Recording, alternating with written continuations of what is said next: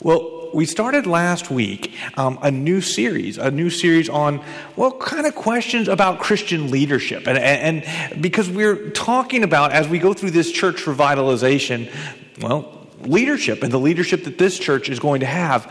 But the passage that we've chosen is a book called First Timothy, and it's a letter from the Apostle Paul to a younger Christian pastor leader named Timothy in the city of Ephesus. And they were going through a lot of conflict, they were going through some decisions. They'd experienced great revival, but then they had great challenges. Well, in this book, it gives us some insights about how we are supposed to live together. Because if you've been around the whole church thing for a while, you realize that living together can be a little bit challenging. I always warn my seniors in high school that I know um, as they're preparing to go off to college, especially if they're going off to college uh, to um, the same school as their like best buddy from high school. They always have it planned out. Oh yeah, and we're going to live together, and our room is going to look like this, and it's going to be awesome. Don't ever li- live with your best friend from high school. Best friends are great when they're best friends. When you're hanging out uh, regularly, they're great. But often when they're roommates, sharing the same space can often go very, very badly. It happens in marriage too. Um, there's adjustment time. It's not that marriage isn't good, but it's just adjustment to living in the same home and same household. Um, okay, Christians, we have the same problem when we get together, when we live together in the same space, when we worship the Lord together, when we serve to function as a body of believers, a group of Christians working together, we can often have conflict. If you've been around church a while, you know that there are issues we have conflict about. A man named Tom Rainer did a survey and just kind of threw out on a blog he was doing, hey, what are some stories of some church conflict you've seen? And here were some that popped up for Tom Rainer, his top 25 silliest things that the church uh, uh, had conflict about. I'm going to share with you three that I thought were funny. There was a fight at one particular church over whether or not to build a playground or a cemetery. They were having conflict about it. Well, one creative church in London said, why not both? We can get along. We'll just, I don't know, that seems a little creepy to me, but they built this, con, they had the, con, the cemetery and the playground together. I, I don't know. But they were having conflict over that.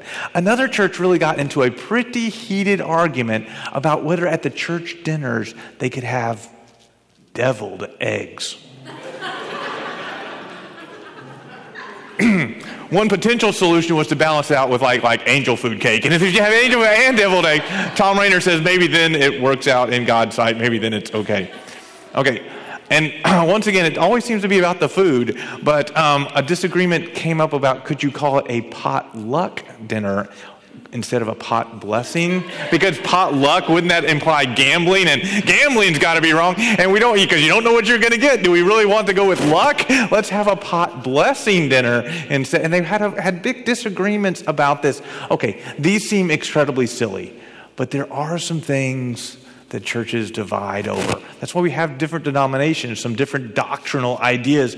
And certainly there's other things that conflict can come over. And I'm going to share with you a passage of scripture that is honestly quite controversial.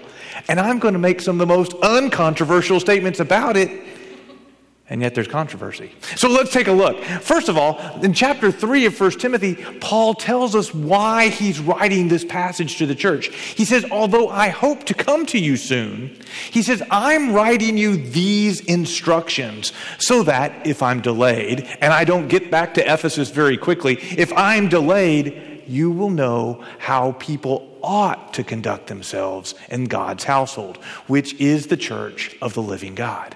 Okay, so Paul's saying, Timothy, I've left you in charge. You're a young leader. Hey, I've given you some instructions. These are this is sort of the way you ought to do. This is the way things ought to be. They may not be at every point, but here's some things that I want to give you as instructions. So he's been actually doing that since chapter 2 and even in chapter 1, he had been giving instructions. So let's back up. We're going to study and go through part of chapter 2 today where Paul gives some very specific instructions. Let's read the entirety of the text for today. Is first Timothy chapter 2, beginning with verse 1. It says this Paul, writing to Timothy, says, I urge then that first of all, that petitions and prayers and intercession and thanksgiving be made for all people for kings, for those in authority, that we might live peaceful and quiet lives in all godliness and holiness. This is good. It pleases God, our Savior, who wants all people to be saved and come to a knowledge of the truth. For there is one God, and there's only one mediator between God and man. That's the man Christ Jesus, who gave himself as a ransom for all people. This is how it has this is the now been witnessed to at the proper time. Verse 7. And for this purpose I was appointed a herald and an apostle. I'm telling you the truth. I'm not lying, and the true and faithful teacher to the Gentiles or to the nations. Then he goes on. Therefore, some good instructions here.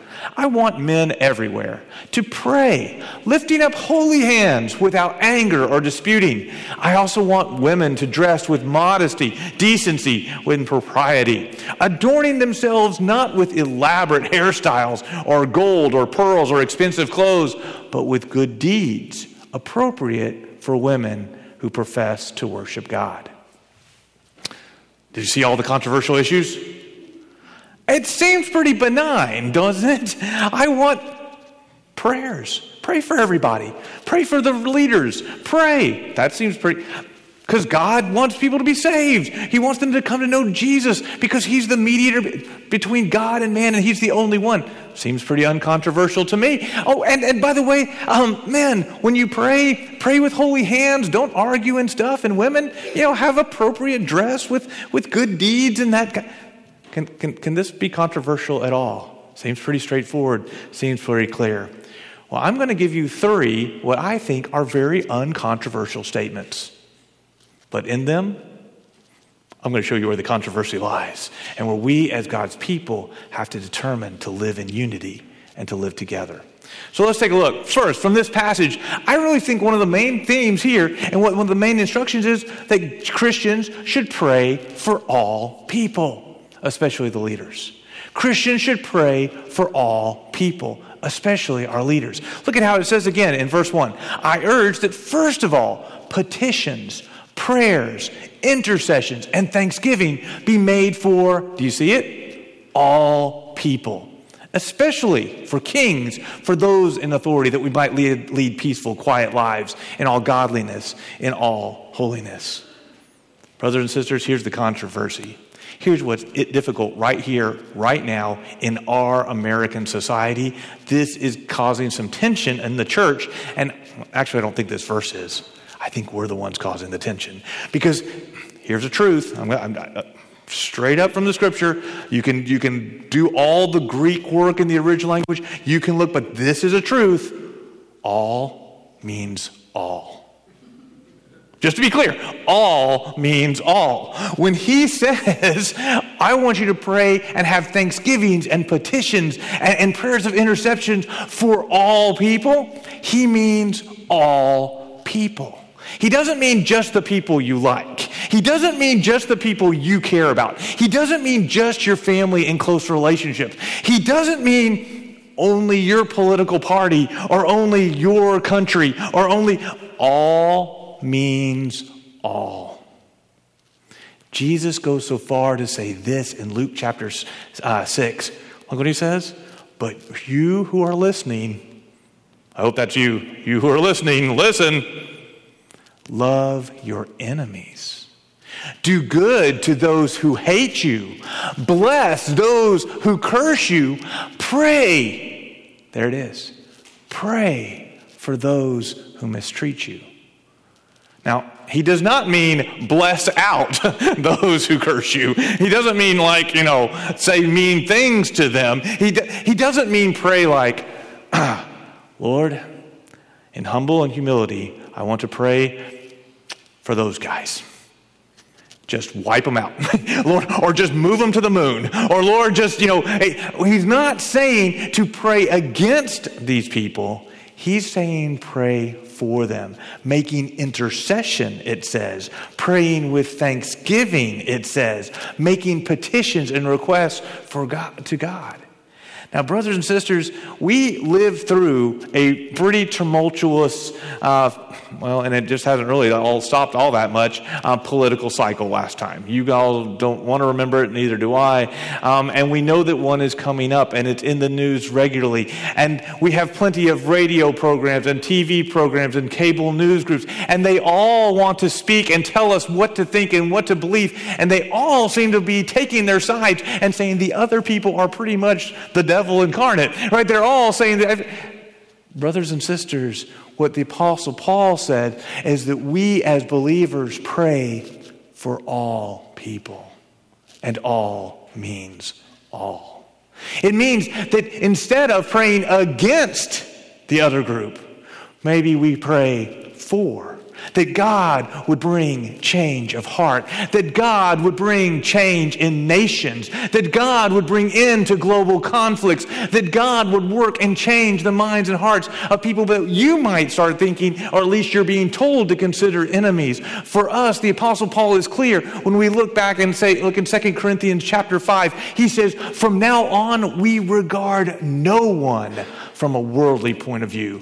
And just like all means all, no one's means no one. We don't see them as, well, you're part of this camp or this camp. You're with me or you're against me. We're not, we are to pray for all people because all people are those whom God has loved, those who can be redeemed, those who God cares for. And we also, as lights in the world, need to be believers who show the world that we pray and love all people.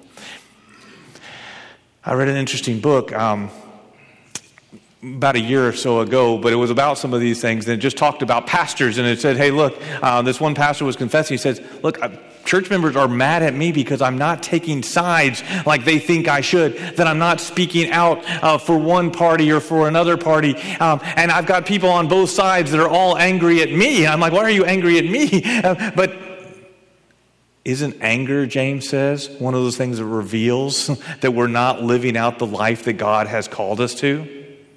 Brothers and sisters, we're about to have another big political cycle. It's already started, it's already ramping up. You already know it's there. What if, just imagine with me, what if Valley Baptist Church. And I don't mean just what happens in this place, but I mean Valley Baptist Church. The people were living a way that they were known for praying, that we were praying for all people, that our hearts were about all people, that we were constantly not even letting a word go past our mouth that was not in prayer, uh, uh, prayerful sort of expectation that God would do good in the lives of all people.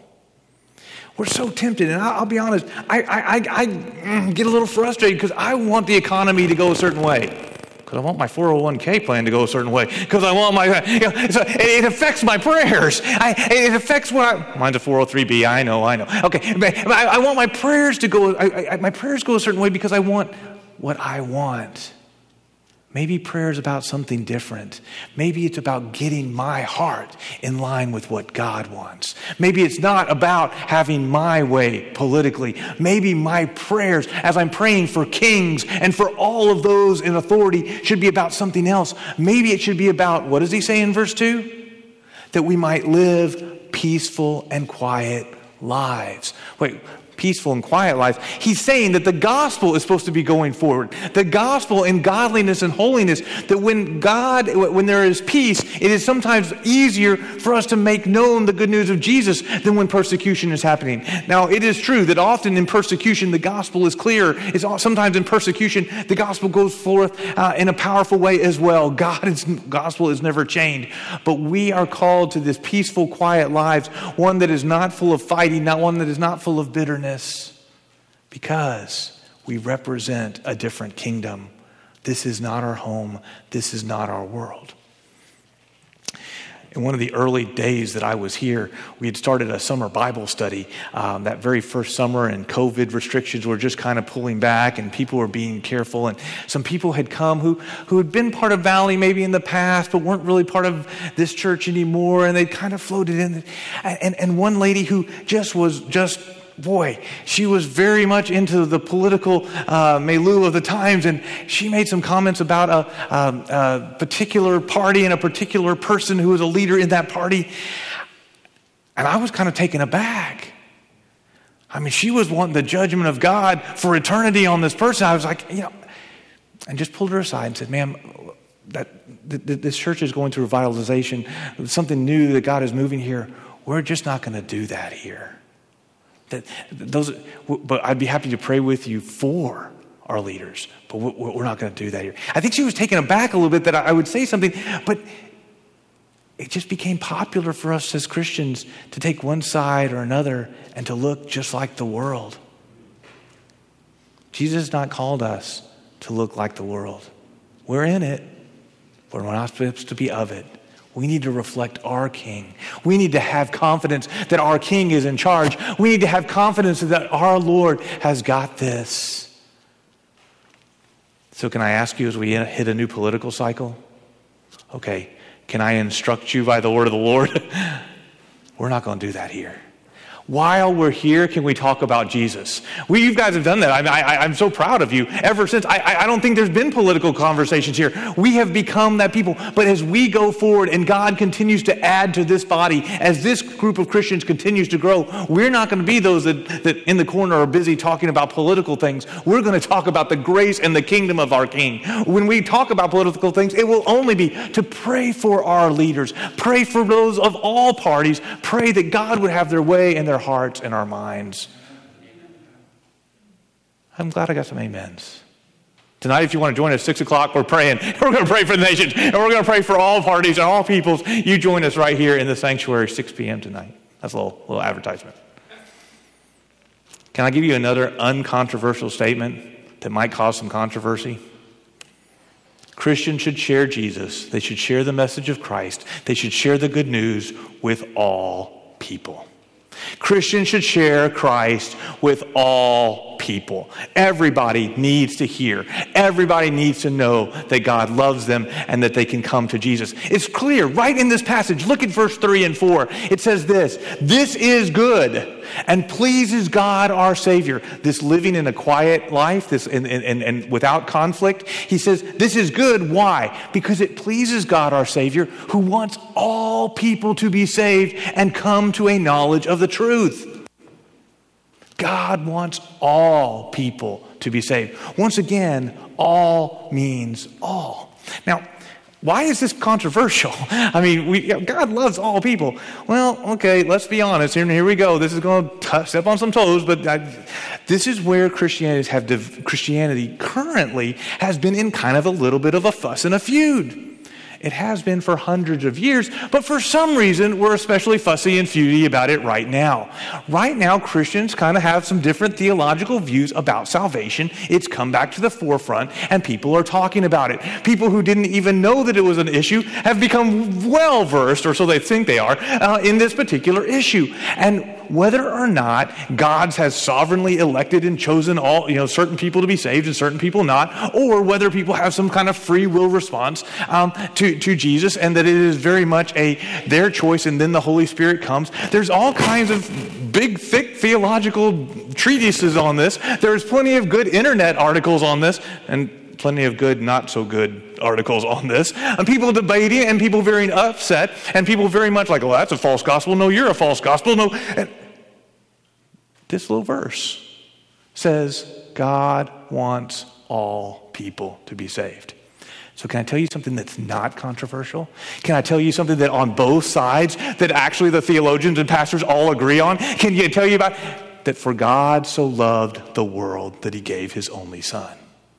That whenever we proclaim Jesus, we don't know election. We don't know. We don't have a, a, a, sovereignty of God monitor. We don't. We proclaim Jesus to all people. So wherever you fall on reformed or not reformed, Calvinism versus non-Calvin, wherever you fall, the gospel is clear. The word of God is clear. We proclaim Jesus to all people. That's the uncontroversial part. Why? Because God loves all people. That's the uncontroversial part. But here's what happens sometimes either side. We can get off in our camp and we can condemn the others. Sometimes we can even affect the way we share, that we end up deciding to draw back and either think that somehow we've got to put some sort of pressure on people to respond as if it's all up to us and we're going to force somebody into the kingdom. That is not what happens. God wants them, but God doesn't force anybody. So if God doesn't force people, we also are not supposed to be pushy and forceful because it doesn't depend on us. It is a conviction of the Holy Spirit and work of the Holy Spirit. And and at the other same time, sometimes people will draw back and be like, well, I don't know if they're really elect. I think I'll just judge them. I don't think they're really worthy, or maybe God wouldn't want them, or maybe God will save them when He gets around to it, but it's not my job to share. I literally was at a camp, and God was being proclaimed. The good news of Jesus was being proclaimed, and students were, and young college students were worshiping, and this young man was sitting in the back, and I was just kind of, he kind of, pulled out to the other room and I was talking to him and I was saying, Hey, so what's going on in your heart and your mind? And he said, Well, I really wish that I could be part of that. I said, okay. And what's keeping you? He said, well, I've been taught that God either chooses you or doesn't. And obviously, since I don't feel what they're feeling and immediately uh, am doing what they're doing, I must not have been chosen, so I can't be a part. I said, wait, wait, wait, wait. The scripture is clear. Today, if you hear his voice, don't harden your heart. Wait, wait, wait, wait. For God so loved the world, whosoever will believe in him would not perish but have everlasting life. Do you want to know Jesus? Do you want to experience this love and relationship? He's like, yeah. Well, so wherever you believe the conviction is, the conviction was there. The, the, the response was there. And he responded to Jesus that night. But in, the, in a zeal for certain theological systems, people had, had confused this young man, or he had become confused.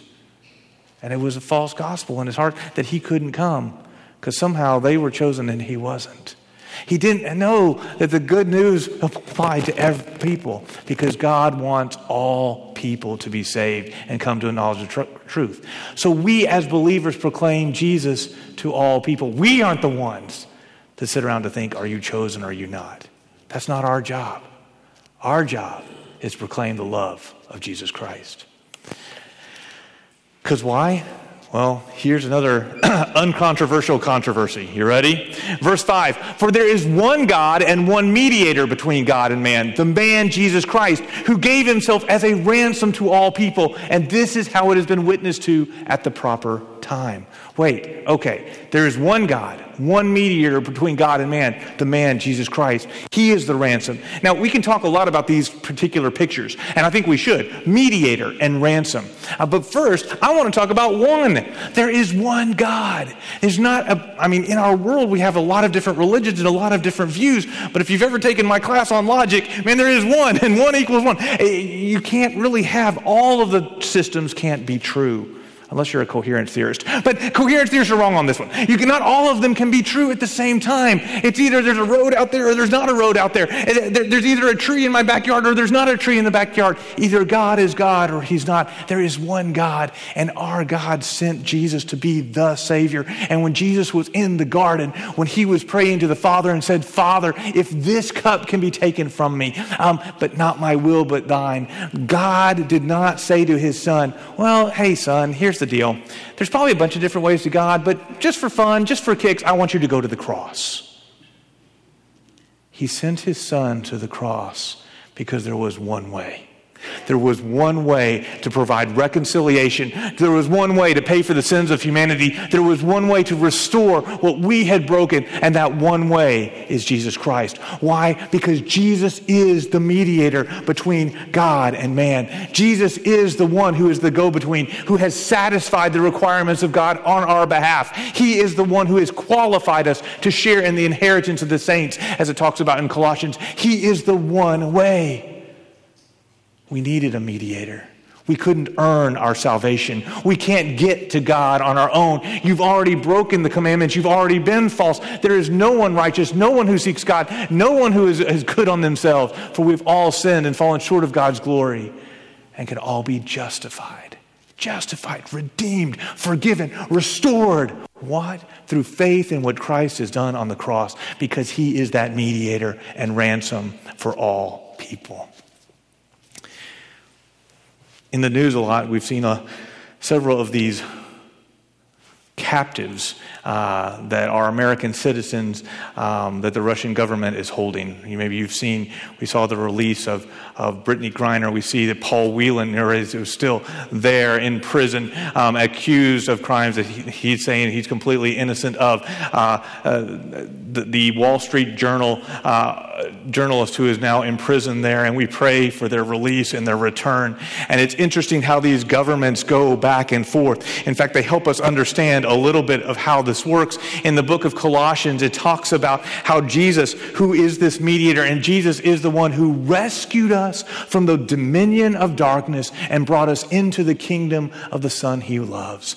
Just like a Paul Whelan, there, there is no way he can extricate himself. There is no way he can pick a lock. There is no way he can sneak out the back door. There's no way he can dig a tunnel. There's no way that he can get himself out of that prison, uh, down a road, across an ocean, back to the United States. Someone must go and rescue him. The idea of a ransom for all people is Jesus is that rescuer. He is that one who paid a price for our sins, not to Satan, but to satisfy what our sins deserve so that he might come and rescue us from the dominion of darkness and bring us into the Son that he loves.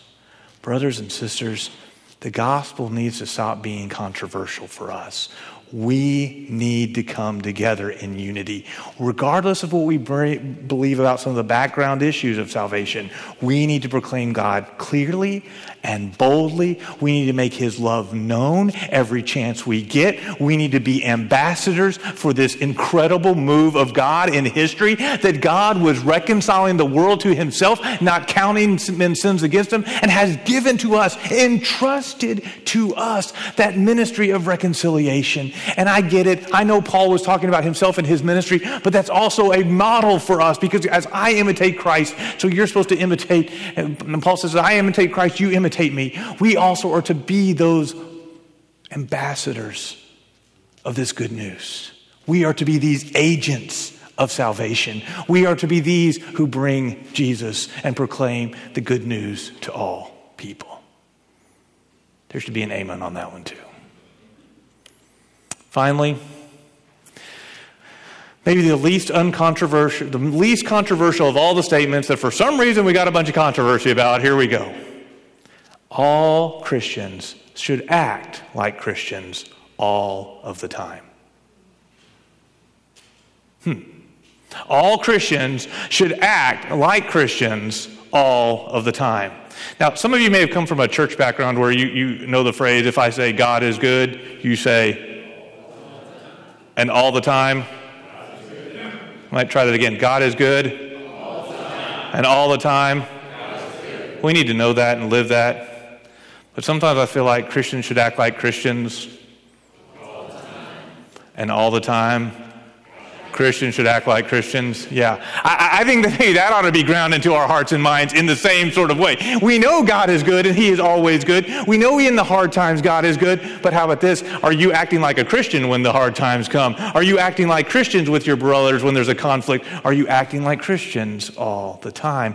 In 1 Timothy chapter 2, he says, Look, I want men everywhere to pray, lifting up holy hands without anger or disputing. This everywhere was definitely an instruction for all of the churches there around Ephesus, but I think very much so, this is everywhere, everywhere. That he's not just saying that some men ought to pray, he's thinking all of us should pray. That all men should be lifting up holy hands and praying to God. And he wants them what? To pray. That's very clear. Men everywhere to do what? Pray, lifting up holy hands. Now, the holy hands is a reference, right? It's something culturally we don't understand. If you ever are around um, some of uh, the people that uh, practice the Islam, Islamic faith, um, you know that before they have prayers, and they do prayers five times a day, you do what's called ablution, and whether you would wash your hands and you wash your feet and you wash your ears and you wash your eyes. It reminds me of the song we used to sing as little kids. Be careful, little hands, what you do. You know, be careful, little eyes, what you see. Anybody know this one? Because the Father up, up. Okay. So it, it, reminds me of this song uh, about, and so they, they wash their eyes and, and, and wash their hands. And so it reminds us of holy hands like wash. This is not ceremonial washing for us. This is about washing and making sure we're living out the calling that God has. That we are lifting up hands that are, that are coming clean, that are full of confession, saying, God, I didn't want this in my life, that are coming clean, saying, God, fill me with what you have. These are holy hands dedicated to Him. And how does He describe it? Without anger or disputing. Now, brothers and sisters, can I be honest? I have never met anyone who is actually in the middle of prayer and fighting with someone at the same time. Like, Lord, zap him because he's just a bad person. I, have never actually seen someone actually praying against, uh, uh, like, in each other's midst. But here's the deal the anger and disputing, he says, is something that is residual in our hearts that we can't bring to our times of prayer. What does it say in, in, in, Matthew chapter 5? Jesus says, if you're offering your gift on the altar and there you remember that a brother or sister has something against you, you leave your gift in front of the altar and first go be reconciled to them and then come and offer your gift. Sometimes we want to just say, well, I'll just, you know, I'm holding this grudge, but I can come and worship God. That's not okay. Here's the deal. I read an article this week that said there are secret commitments that pastors make and we, that they don't know that they made. The first one is if you're going to be a pastor, it means people are going to be mad at you. I was like, I, I, didn't, I didn't agree to that. And then it said, if you're going to be a pastor, it means people are, I think the second was, was something like, and they're going to be upset with you. And the third one was something about being angry with you. I mean, I was like, wait, how, why in the world are you mad at me? We're the pastors. We're the nice guys. You're supposed to like us. Well, the truth of the matter is, people get upset with me. And sometimes I do my thing Well, hey, let's talk about it. Okay, let's talk about it. They don't want to talk. Well, if you don't want to talk, I live as far as it depends on me. I tried. I wonder if Jesus is okay with that. There was some kind of 70 times 7 you're supposed to forgive someone. I wonder if Jesus would say, um, try again. Try again. Try again. That's convicting to me. I think he says, try again. Let's not come with, with some kind of bitterness in our soul. Now, brothers and sisters, here's why this also gets controversial. He's going to step on some toes, but here's the deal. When he says, I want men everywhere to pray, lifting up hands, sometimes people have used this as a justification that only men can have certain roles in the church or something like that, that they get to pray and the women got to sit down. Here's the deal. Look at verse 9. Look at verse 9. It says this I also want the women to dress with modesty and decency. Now, Greek is a fun, great language. Um, it is less um, word order oriented than ours. And so, one of the things that happens is you, when you look at Greek, you have to not only look at the um, text and the, the, the, the, different the, the tenses of the verb and these kinds of things, and make sure you you know uh, what what is the subject and what is the object of the words. And you, you got to figure all of that out. But word order often plays a part in interpretation too. And in this passage, we have a really interesting word order that it begins with men and ends with women. And the also there, the, it's kind of more of a likewise there, that is actually saying that women are supposed to pray in the same way. Likewise, women, you also don't pray with bitterness in your heart. Likewise, women, you don't all, you also can't have grudges. It's like, well, men, you can't have anger and disputing, but women, yeah, you, you guys fight all the time, and we just we give up on that. No, all of us are called to live in harmony. And he shifts, though, to this idea of one particular issue that can be a problem. He says women dressed in modesty and decency, propriety. Um, we're going to skip uh, the 1 Corinthians 11 and go on to, to, to 1 Timothy 2. In verse 9, it says, I want women to dress modestly with decency and propriety, now adorning themselves not with elaborate hairstyles or pearls or gold or expensive deeds, but verse 10, but with good deeds, appropriate for women who profess to worship God. What's going on there? Well, there was some time in the Roman culture that the way a woman dressed often reflected some character issues. And if you dressed up too much, according to certain Roman uh, kind of philosophers and um, the pundits of their day, they said it reveals an unfaithful heart, unfaithfulness to her husband, and kind of a, you know, I don't know, some kind of wild living kind of stuff. Well, here's the deal. Maybe men, we don't, we don't ever have trouble with that, do we? I don't know, brothers and sisters. Sometimes the men, we can kind of flaunt some stuff too, right? Sometimes we, okay, This is one of the reasons I don't wear skinny jeans. There's probably some other reasons. I think you have to be skinny. that, that, that may be the other reason. But, guys, this is really for both of us men, women. Let's pray. Let's pray with sincere and genuine hearts.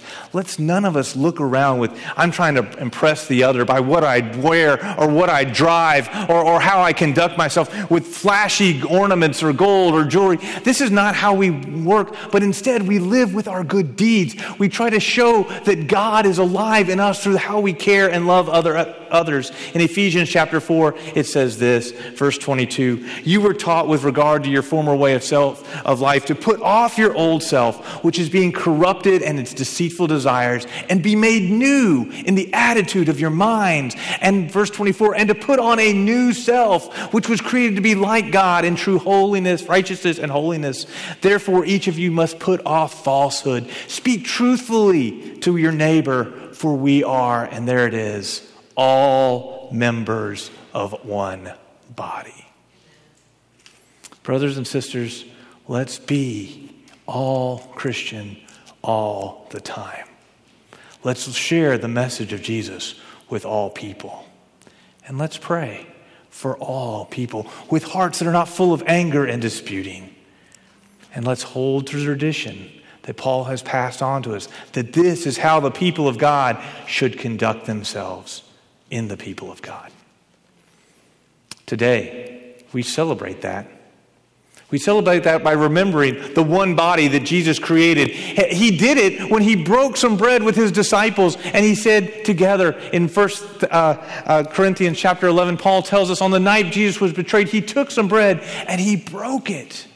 And he said, This is my body which is broken for you. Do this in remembrance of me. Today, we're going to take the bread and we're going to remember the sacrifice Jesus made to give, make one body out of many people. Out of many people. If you don't have one of the elements, you can slip up your hand and one of the, the, the ushers will bring it to you. But let's take a moment to stop and remember that Jesus' body was broken for us when he died on the cross to pay for our sins. This is my body, which is broken for you. Do this in remembrance of me. Let's pray.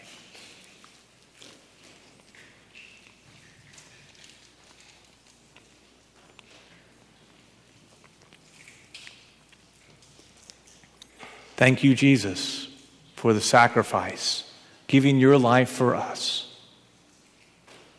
We say thank you. It's all we can do. And we give our lives to you. We pray in your name. Paul tells us that in the same way, after the supper, Jesus took the cup and said, This cup is a new covenant in my blood. Do this every time you drink it in remembrance of me. When you're ready, you take the cup.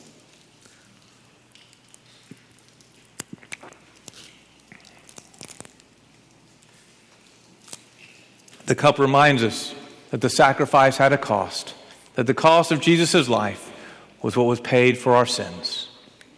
And we remember that it's a permanent covenant, one that cannot be revoked, because it was made with the precious blood of Jesus. Paul says that every time you eat this bread and you drink this cup, you proclaim the Lord's death until he comes. Let's pray. Father, thank you for Jesus. We pray and give thanks as we rely in the covenant that you've made with us through him in his name. Amen. God's going to lead us in one more song. It's a song to think about all that Christ has done and all that Christ has called us to. As we sing, maybe you have a decision to make. Maybe God is calling you to trust in Jesus as your Savior. Maybe that's what you want to do right now and say, Jesus, I'm in. If that's you this morning, right where you are, would you pray and ask Jesus to forgive you, to be Lord of your life? Maybe you need to get something right with a brother or a sister. Maybe that's a phone call this afternoon or a text. Maybe it's something you know that you need to make a commitment to do to follow Jesus. Maybe, maybe this is the church that God has called you to be part of. If you would like to make a public decision or talk more about it, I'll be at the front. Pastor Barry's here as well. Um, you can come. You respond as God is calling you as we sing this song together. You can stand as we sing.